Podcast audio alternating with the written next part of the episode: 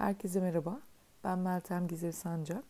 Bugün 8 Mart'a özel ailede yapacağımız küçük bir değişiklikten bahsedeceğim. Kadın erkek tanımı e, ilk ailede başlar. Çocuk bu kavramı, ilk e, kavramları ilk ailede öğrenir. Aile içindeki kelimeler ve davranışlar çocuğun zihninde kadın ve erkek kavramının oluşmasını sağlar. Mesela bir erkek ve bir kızı olan bir ailede yemek hazırlanırken erkek ve kız çocuk oturuyor oturuyor anne kızım gel yemeği hazırlayalım demek yerine çocuklar hadi gelin yemek hazırlayalım demesi ya da tek çocuklu bir ailede baba ve çocuk oturuyor, anne yemeği hazırlıyor. Bu algı yerine hadi hep birlikte yemeği hazırlayalım mı? Hep birlikte sofrayı toplayalım mı gibi yaklaşımlarla çocuğun zihninde doğru erkek kadın tanımlamalarını yapabiliriz.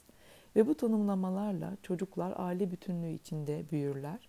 Daha güçlü aile bağları oluşur daha sağlıklı nesiller yetişir ve 8 Mart Kadınlar Günü kutlamaları daha keyifle ve kadının varlığını savunan değil, onurlandıran şekilde kutlanır.